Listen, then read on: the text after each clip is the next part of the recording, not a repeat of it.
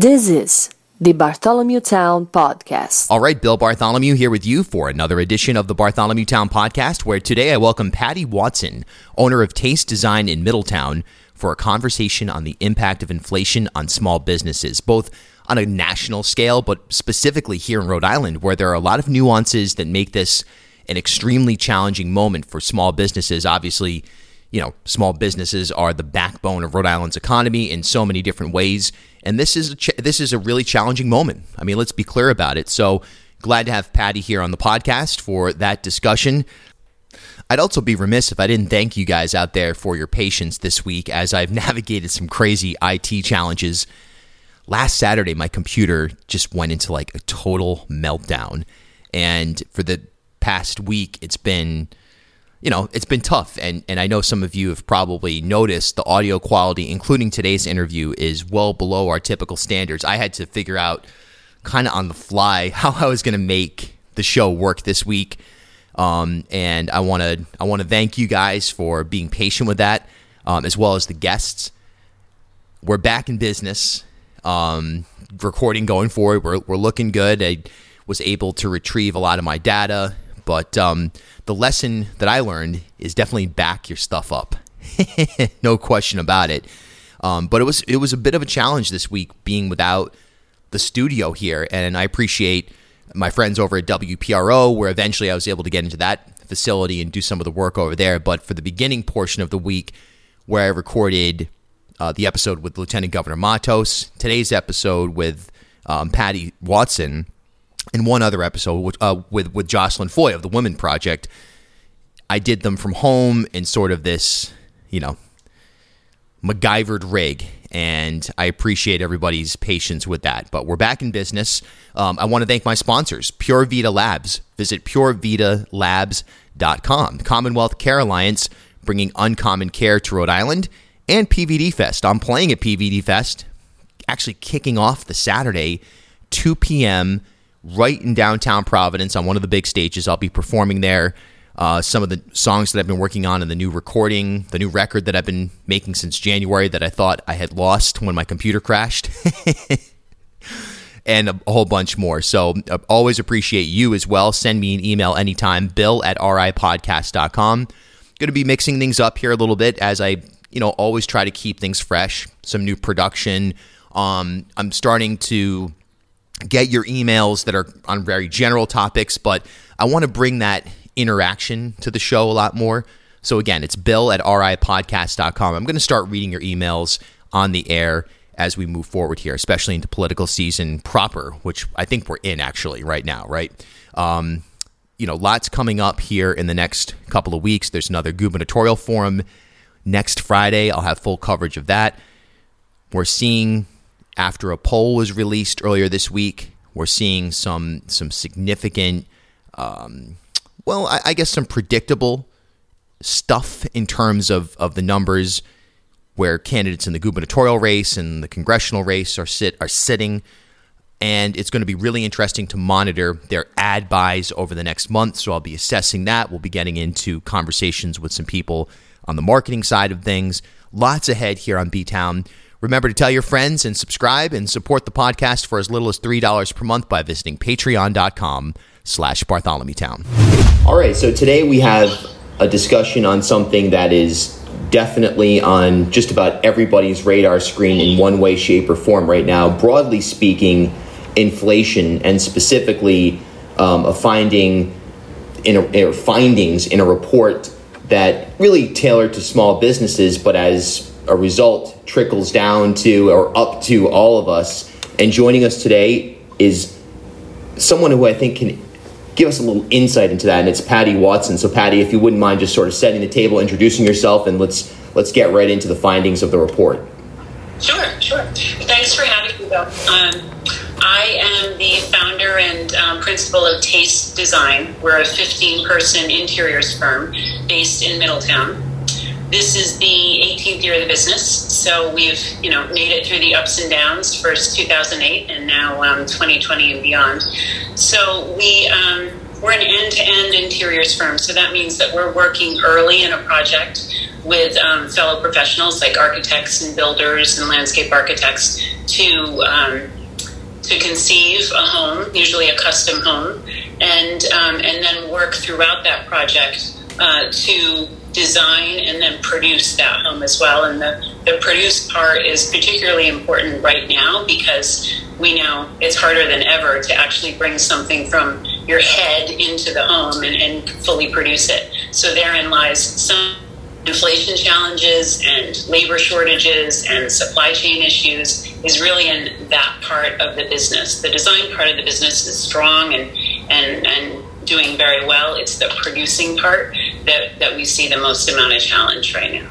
Well, let's talk about the, the findings of this Goldman Sachs um, 10,000 business oriented report. Let's get into the, the, the broad conversation, which is inflation right now. I mean, you go to the gas pump. I mean, it's almost become a generic talking point in some ways. You know, oh, inflation or oh, gas prices or this, that, the other. But the reality is that it is happening. There's no question we're at inflation rates that exceed anything that I've seen in my lifetime and that really are somewhat disturbing. So, how does that impact a business like yours? Well, it, it, impacts, I think, a smaller business so much harder than a larger business, right? Because our costs increase, we have to stay competitive, yet um, we can't really pass all of that on. At least I don't believe I can pass all of that on to my clients. My clients are already seeing increased costs in producing and, and designing and building that home. So to pass on even more cost to them starts to starts to jeopardize my role in, in that in that venture. So I am trying to, you know, like any small business person, absorb as much as I can while remaining competitive and um, and and keeping keeping the workflow coming into the to the organization. So I, I think it, it just magnifies the problem when you're a small business.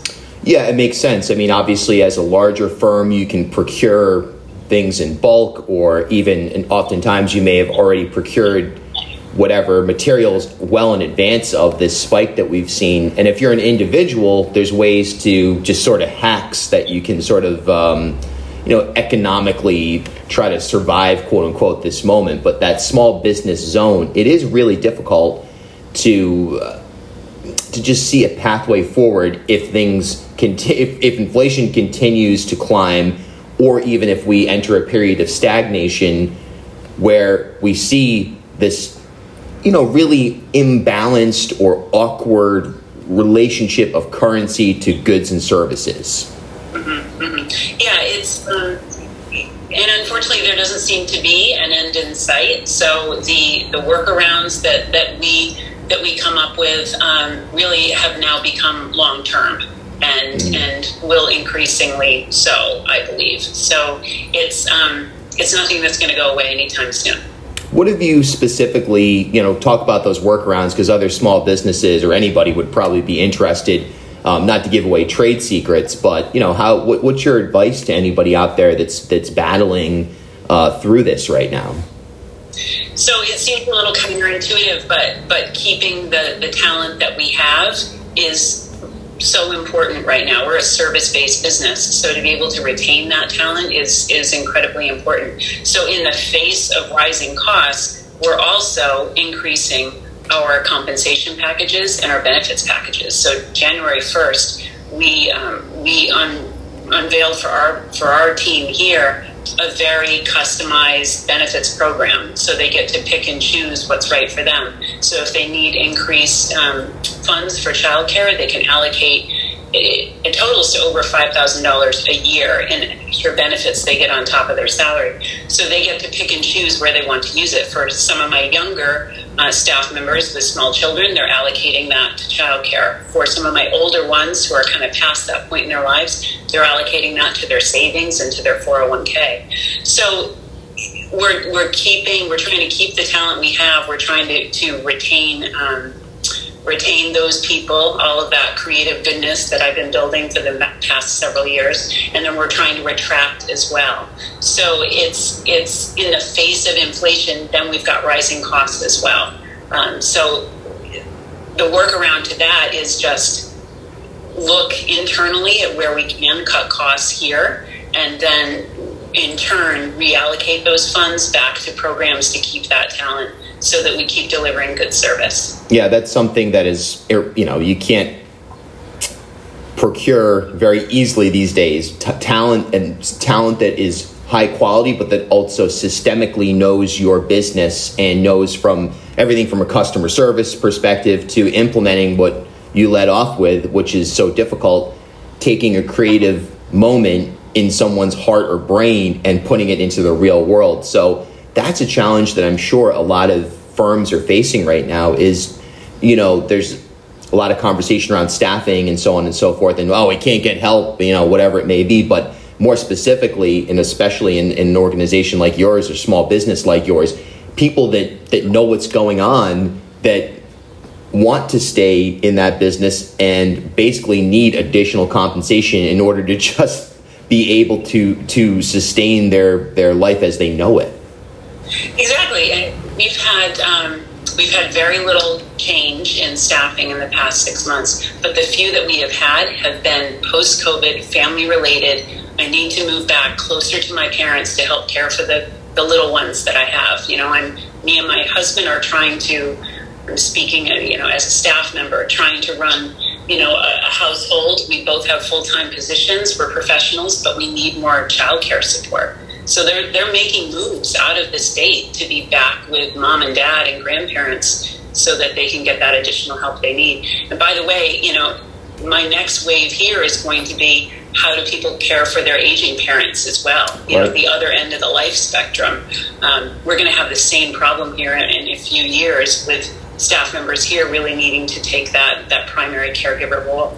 Yeah, it really is definitely an, an emerging, hopefully not crisis, but emerging um, something that is going to be re- requiring a lot of attention. Something that in the wake of COVID, we've seen. I don't know what the numbers are. This is completely anecdotal, but I imagine that some congregate care facilities are going to see less um, uh, residents as a result of, of people saying, hey, wait a minute, I'd rather engage, I'd rather, whether it's bring bring an, uh, an elderly parent into my home or just somehow keep them out of the nursing home um, that's going to increase more and more. And here in Rhode Island, we have a we have an aging population that is it's really important for businesses and employers, I suppose, to be aware of that that needs to be factored in.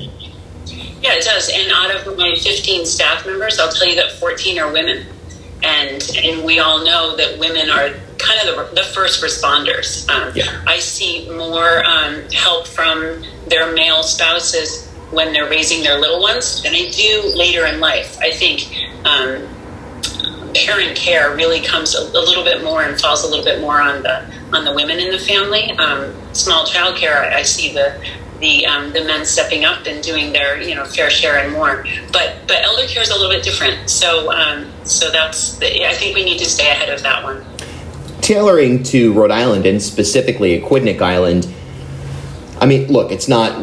Um, you know, it's not the international space station here in terms of being able to get supplies versus the quote unquote mainland, but there is a little bit of an increase in gas prices that I've noticed. I was in Newport both Saturday and Sunday. I had to fill up yesterday. It was definitely, I think, 10, 15 cents more per gallon. Again, it's not even Block Island in the sense of trying to get supplies out there, but what are you noticing right now that, that is kind of the, on the ground in the moment biggest challenge or price increase result of inflation that's impacting you on an acute level being a Middletown based business? So it's definitely gas prices. I have um, many of my staff members coming from Warwick, East Greenwich. North Kingstown. They're feeling it. They're absolutely feeling that that rising gas price. So I'm keeping an eye on that for them. Um, and then, of course, we have a housing problem here on Aquidneck Island, right? So they can't live here closer to work and um, and benefit from a, that shorter commute because they can't afford to live here. Yeah. So we need more affordable housing options, um, just middle income affordable housing options as well here in Aquidneck, on Aquidneck Island. So it's um, it, it's being able to buy a home here and it's being able to rent year round here on Aquidneck Island. We all know it is it is the problem of the moment, um, and and we're we're starting perhaps we're starting to see it turn, but um, I'd say we've got another whole year cycle before some of those year-round rentals free up here for some of my staff. It's it's absolutely shocking, and you know I I was in Newport myself from. I guess 2017 to about 2018, and I caught the tail end of what was sort of this moment artistically, where there were a lot of artists um, who had had moved to the island or who had lived there. I had moved there. I grew up in Rhode Island, but I moved to to Newport after 10 years in New York, and was a part of this really thriving artist community. A lot of makers, a lot of people getting into tech. We had people working on really interesting robotics projects. So it was a it wasn't just like the you know the musician doesn't have a day job or something like that scene. It was a very wide scene that has almost entirely been eviscerated because of a lack of housing. That's one phase, but now you get to the point where you have people in middle income, upper middle income, working in various sectors that are unable to live on Aquidneck Island. And with gas prices and everything else, boy, that is unsustainable. Yeah, it's it's it's a, it's really a challenge. And I moved this business um, from Jamestown to Middletown, so I'm just that much, you know, that many fewer um, and more miles away for for my, my staff members. We, we, had to move here. We outgrew our space, thankfully. So um, so it's still a smart move, but one that has implications to it in the last couple of minutes here, what would you like to see from a municipal level, state level, federal level in terms of intervention right now that, that, that makes sense, um, that doesn't set dangerous precedents, but also makes sense to just navigate this moment? Is there anything programmatically that could be implemented that that you know you'd call on, whether it be again your local state representative. I, I, don't know if it's Deb Ruggiero, who it may be in terms of on, on the Senate side. I'm not sure who, who it would be DiPalma, perhaps. Is there anything they can do? And um, tr- again, working our way up to the Biden administration. Yeah. So I'm I'm thankful that Gina's got her eye on this for us in Washington for yeah. sure because it's amazing. Yeah, we're a small business on a small island, but we do so much procurement of of goods and goods and services, primarily goods, you know, um, uh, miles and miles and miles and and, um, and countries away. So, what it takes to produce a entire home to get it from our head into that home is so much harder than it used to be. So, for example, I have doubled my production team in the last three months. So, I went from two people responsible for estimating proposing, procuring, inspecting, installing all those goods into a home. Went from two people to four people. And that's not because the business has grown, it's because it's taken that much more labor and effort because of all of these other sort of global issues. So for example, we we can find out that those goods are on a shelf in a warehouse before we were proposing that, that selection to a client. Only and, and receive a ship date only to find out a few days before someone's ready to install those goods. Oh no they aren't they weren't on the shelf in the warehouse as we thought. We and, and that's really because they don't have the warehouse staff to manage their inventory levels the way they, they used to. So the information that we're getting is bad that means a reselection and a you know you start that process all over again. Things get delayed and, and you're managing and absorbing the expectations of your client, you know, to smooth that out. That takes twice as many people as it used to. So figuring this out on a global level, both the um, labor shortages in, in all of those related industries and the, um, the supply chain issues and the transportation issues to get it. Once you've got it in a warehouse and you know it's really there, then to get it from there to here is, is a challenge every single day. So that's what we need. We need a real global impact uh, and intervention on, on, all three of those issues. It's like the University of Rhode Island's logo or, or slogan, rather think globally, act locally, or whatever it is, or we think big. It's it really makes sense here right now, and there's no question it's a challenging moment for everybody. But as you, as we discussed today, small businesses really feeling it. Patti Watson, thanks so much for your time, and uh, best of luck to you. I look forward to seeing you on the island. Thanks. Sounds good, Bill. Have a good day.